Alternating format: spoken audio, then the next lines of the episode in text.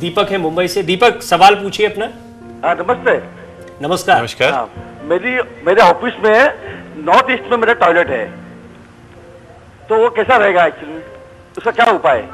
है देखिए north east में टॉयलेट एकदम बुरा रहता है और इसका उपाय यही है कि आप इसे वहां से शिफ्ट करें और साउथ या वेस्ट की दिशा में लेकर के जाएं